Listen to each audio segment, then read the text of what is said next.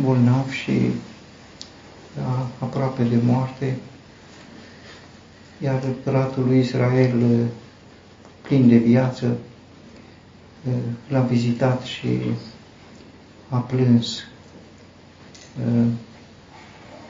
Cred că se potrivește ce va spune mai târziu Domnul Isus.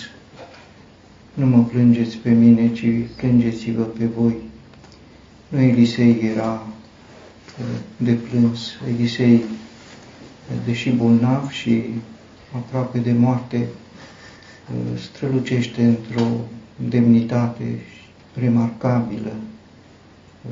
Este plin de putere, poate așa cum se spune în psalm, ei și la bătrânețe sunt plini de suc și versi. Cel puternic acolo este Elisei, nu Ioas. Este un cuvânt în unul din psalmi care spune ferice de omul a cărei putere este în tine. În inima lui sunt croite drumuri. Elisei ilustrează ce înseamnă să croiești drumuri. Croiește drumuri de învingător pentru împăratul Ioas, trecând prin Valea Plângerii. El este în Valea, nu plânge el, ci plânge împăratul Ioas, dar în Valea Plângerii ei o fac un izvor, ploaia timpurie o acoperă cu binecuvântări, ei merg din putere în putere, Așa este Elisei pe patul de suferință, el se ridică imediat când Ben-Hadad, împăratul Siriei, a întrebat dacă mă voi ridica.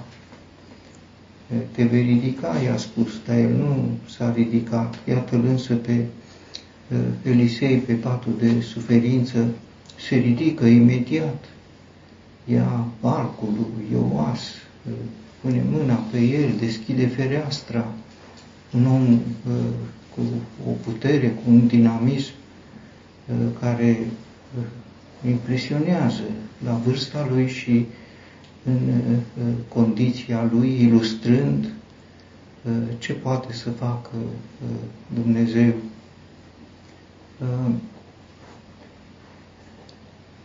Aceste săgeți pe care le folosește pentru a ilustra victoriile rânduite de Dumnezeu pentru împăratul Ioas. Le putem privi alături de ultima împrejurare în care apare profetul Elisei și când el plânge văzându-l pe Azael, care știa că va fi împărat, și spune tot răul pe care îl va face Azael, succesorul împăratului Ben-Hadad. Am văzut la vremea respectivă de ce plânge Domnul meu și l-a zis pentru că știu răul pe care îl vei face fiilor lui Israel, vei pune foc în tăriturilor lor și vei ucide pe tinerii lor cu sabia și vei strivi pe pruncii lor și vei spinteca pe femeile lor însărcinate.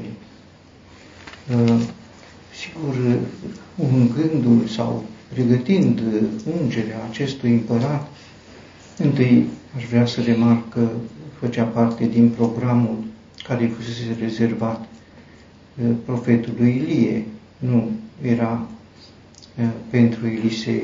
Despre această schimbare îi vorbise Dumnezeu profetului Ilie.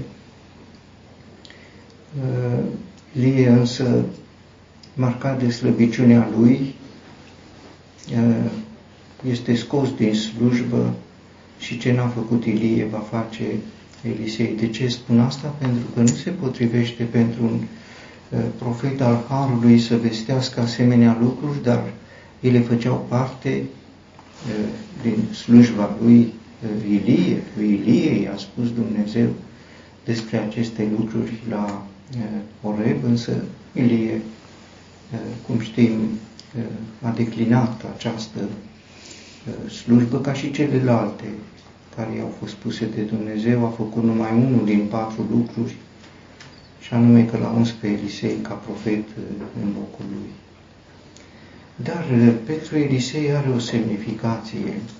El vestește lucruri foarte grave, foarte rele. De ce vestește aceste lucruri rele? Le vestește pentru că înaintea lui Dumnezeu era rânduit pentru el, pentru Elisei, ă, soluția lui Dumnezeu, aceste săgeți ale victoriei erau ascunse și Elisei le descoperă acum. Aș putea să ă, spun că atunci când vorbește despre relele pe care ă, le va face Hazael în Israel, este ca acel foc din uh, Babilon al cuptorului de foc încins de șapte ori mai mult decât era obișnuit, uh, înainte ca să fie aruncați în cuptor uh, cei trei tineri. Pentru Dumnezeu lucrările sunt întotdeauna mici și El le crește dimensiunea.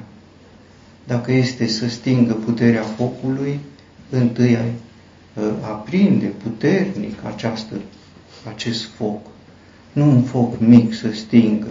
Nu este pentru Dumnezeu să stingă un foc mic, ci un cuptor încins de șapte ori mai mult, un cuptor care i-a ars pe soldații care i-au aruncat în cuptor pe credincioși, dar nu pe ei, un cuptor în care a strălucit Fiul lui Dumnezeu alături de trei cei trei credincioși.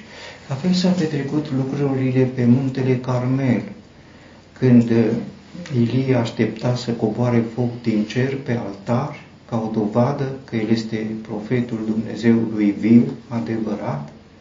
Ilie întâi a pus să toarne apă pe altar. Apa sigur că stinge focul sau oricum îngreuiază focul și a turnat apă și a turnat apă și a turnat. El aștepta foc și a turnat apă. Așa face Dumnezeu. Crește greutatea, crește dimensiunea greutății. Îl pune pe Hazael. De ce îl pune pe Hazael? Un om uh, de o cruditate rară. De ce îl ridică pe Hazael? Pentru că avea săgeți ale eliberării. E în felul lui Dumnezeu, înainte de eliberare, să ridice un om de o cruzime ieșită din comun, așa cum era uh, Hazael. Și acum este uh, momentul, momentul intervenției lui Dumnezeu, când uh, Elisei, plin de putere, parcă ar fi un tânăr, este mai plin de putere decât tânărul Ioas, pentru că se pare că Ioas acum și-a inaugurat împărăția, el este nepotul lui Iehu, acel comandant uns de Elisei și care a nimicit casa lui Ahab și închinarea la idolii lui Ahab și a Izabelei. Nepotul lui este Ioas și în timpul lui Ioas, iată, Elisei oferă această izbăvire din partea lui Dumnezeu cu Ioas este contemporan uh, Hazael, împăratul Siriei, și în timpul lui uh, Ioas, împăratul lui Israel, moare Hazael, împăratul Siriei. Se pare că prima săgeată, cea care a tras-o, uh, a, a avut semnificația aceasta și anume moartea lui Hazael, cel ridicat cu o cruzime deosebită, este nimicit printr-o simplă săgeată pe care o trage împăratul, sigur, condus uh, de uh, profet. Pentru că se spune și Hazael, împăratul Siriei, a murit. Nu se spune uh, numai că Elisei a murit. Hazael, împăratul Siriei, a murit. După ce a murit? După săgeți. După prima săgeată, se pare că a murit împăratul Sidiei, Hazael, și Ioas, fiul lui Ioahaz, a luat din nou în mâna, din mâna lui Benhadad, fiul lui Hazael, cetățile pe care le luase cu război din mâna lui Ioahaz, tatăl său. Deci a recucerit prin aceste segeți, ele au avut o semnificație imediată și concretă, nu au fost doar semne profetice. Efectiv, s-au împlinit aceste lucruri. A murit Hazael, cel crud, cel care fusese ridicat, Dumnezeu l-a ridicat ca să-și arate în el lucrările lui. N-a ridicat un om, un împărat slav, nu, ci a ridicat un împărat puternic, un împărat crud și cu o simplă săgeată, acesta a fost nimic ce simplu este pentru Dumnezeu să răstoarne lucrurile care nouă ni se par uh, imposibile. Uh, după ce a tras această săgeată spre răsărit, o săgeată a eliberării Domnului, săgeata eliberării de Siria, care Siria, Siria lui Hazael, împăratul pe care uh, l-a uns profetul Elisei în locul profetului Ilie. Urmează apoi Uh, alte trei uh, săgeți pe care le trage. Uh, este de observat că la prima săgeată Elisei și-a pus mâinile sale pe mâinile împăratului, a deschis fereastra, a tras. Sigur, un profet care ține în mână mâinile împăratului e ca un învățător care ține mâna unui elev din clasa 1 ca să-l învețe să scrie. L-a învățat ce să facă cu săgeata, să tragă. A tras, a fost o mare eliberare de împăratul Siriei, acum trebuia să facă el. I s-a arătat cum, nu spre răsărit, să trage o săgeată, sigur, îți trebuie putere să întinzi arcul, să zboare pe fereastră, dar să ducă și departe. Dar după aceea a spus profetul, ia săgeți, trage. Unde trage? În pământ, e ușor să tragi. Săgeata, nu trebuie să încordezi mult arcul, că să ducem pământ prin gravitație. Și apoi nu se risipe săgețile, trebuie să știm, ele sunt acolo. Deci nu e risipă, nu e efort, este simplu, nu trebuie să deschizi fereastra, nu trebuie să întinzi arcul, Trage, e simplu. Dacă ești în poziție, dacă ești în picioare, trage în pământ. Un metru să duce o săgeată, o întinde și un copil poate să pună o săgeată în pământ și ea nu s-a risipit. Când ai nevoie, o iei. El avea multe. Putea să le tragă și le lua înapoi. Acestea sunt, aș putea să spun, acele dispoziții ale Harului simple, ușor de executat și de o mare eficiență, presupune numai uh, ascultarea smereniei, în supunere, în dependență. Uh, sigur, uh, eu așa oprit și profetul s-a mâniat. S-a oprit pentru că el de-a lungul timpului și uh, în misiunile lui uh, a fost un uh, profet al Harului, iar Harul este nemărginit. La cea din tâi mare luptă la care a fost chemat profetul Elisei, ei au ieșit la luptă împotriva lui Edom și a Moabului, rășmașii istorici ai lui Israel, și au constatat că nu au apă și au cerut profetului apă. Și profetul i-a spus să bați uh, groapă lângă groapă și va fi multe gropi, multe gropi, ca să ai apă din belșug.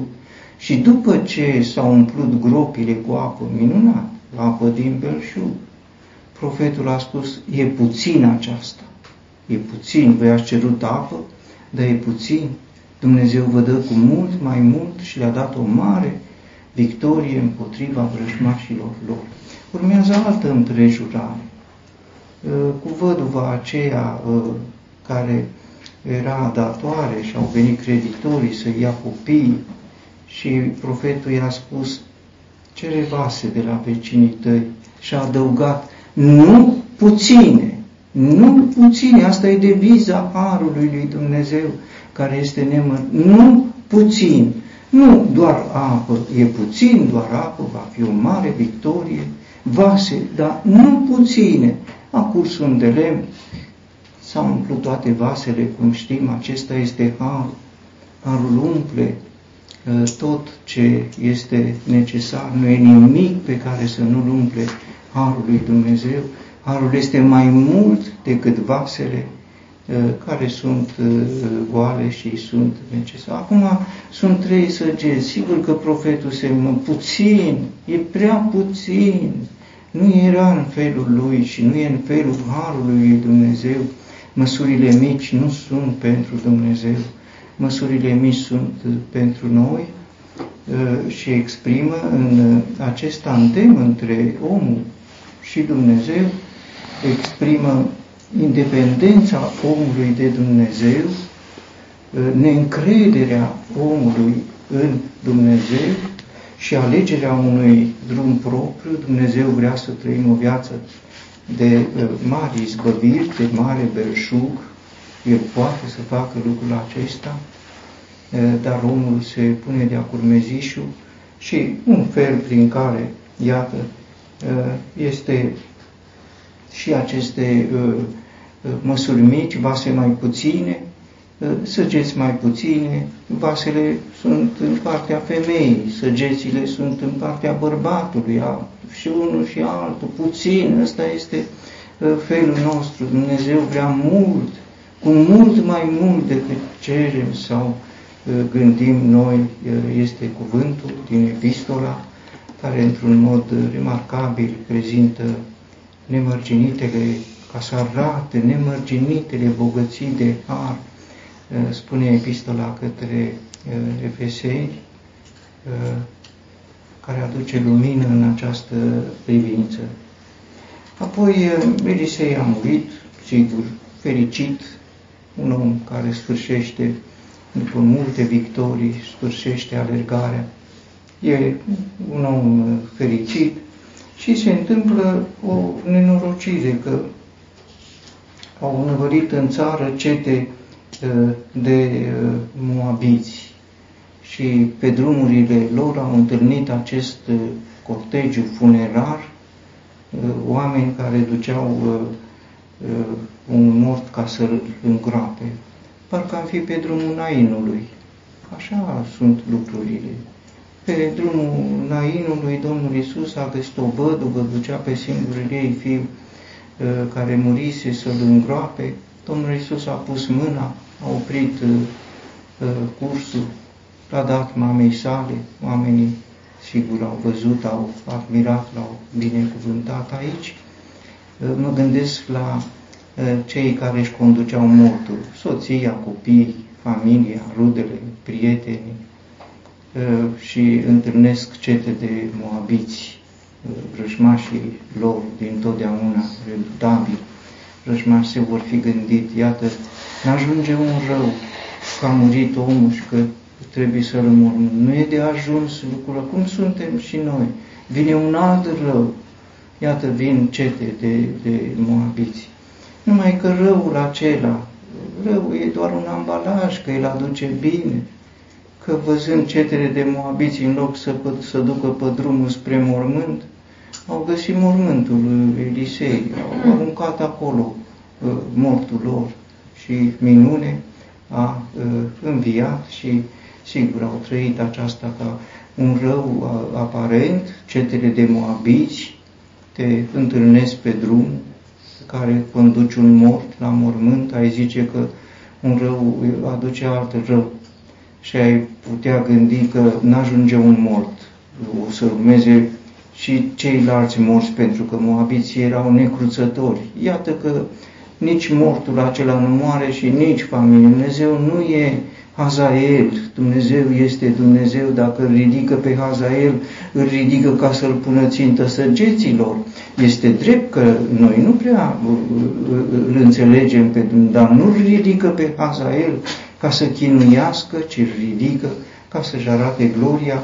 Acum a trimis moabiți, nu ca să îngrozească, ci ca să îl determine pe cei care îl conduceau la moarte, să-l pună în primul mormânt și mormântul întâmplător, dar providențial era mormântul lui Elisei și l-au aruncat, a căzut, s-a atins de oasele lui Elisei și a înviat și a stat pe picioarele sale. E o descriere dintre cele mai simple, a uneia dintre cele mai mari minuni care este învierea dintre morți. Reamintesc că în Scriptură sunt șapte cazuri prezentate, trei ale Domnului Isus, doi ale, două ale profeților uh, și două ale apostolilor, uh, profeții fiind Ilie și uh, Elisei, iar ale apostolilor fiind Tabita și Utih, ale Domnului Hristos le știm, sunt trei. Așa le-a împărțit Dumnezeu, așa le descrie. Numai că aici este a opta moarte, la opta înviere. Cine a făcut-o? A făcut-o Elisei? El era mort. Cine a făcut-o? Cine a făcut-o? A făcut-o cine le-a făcut și pe toate celelalte.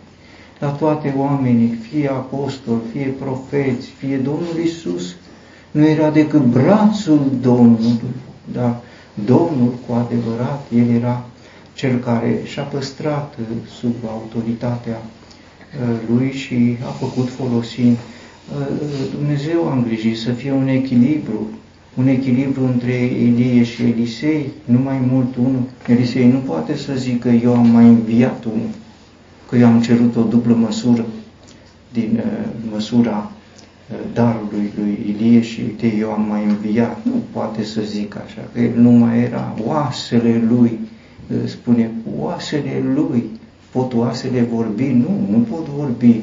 Nu se laudă oasele, dar oasele lucrează, dând viață din uh, morți și ca în această doi apostoli, Petru și Pavel, cei doi mari apostoli pe terenul uh, creștinii, Dumnezeu a împărțit așa.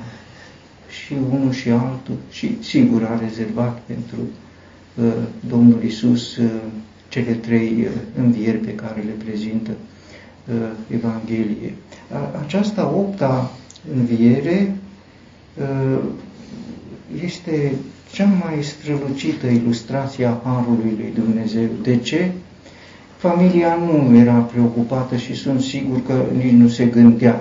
Se gândea poate că vor mai fi alți morți, pentru că veneau moabiții. Cine s-ar fi gândit că se va întoarce acasă tatăl?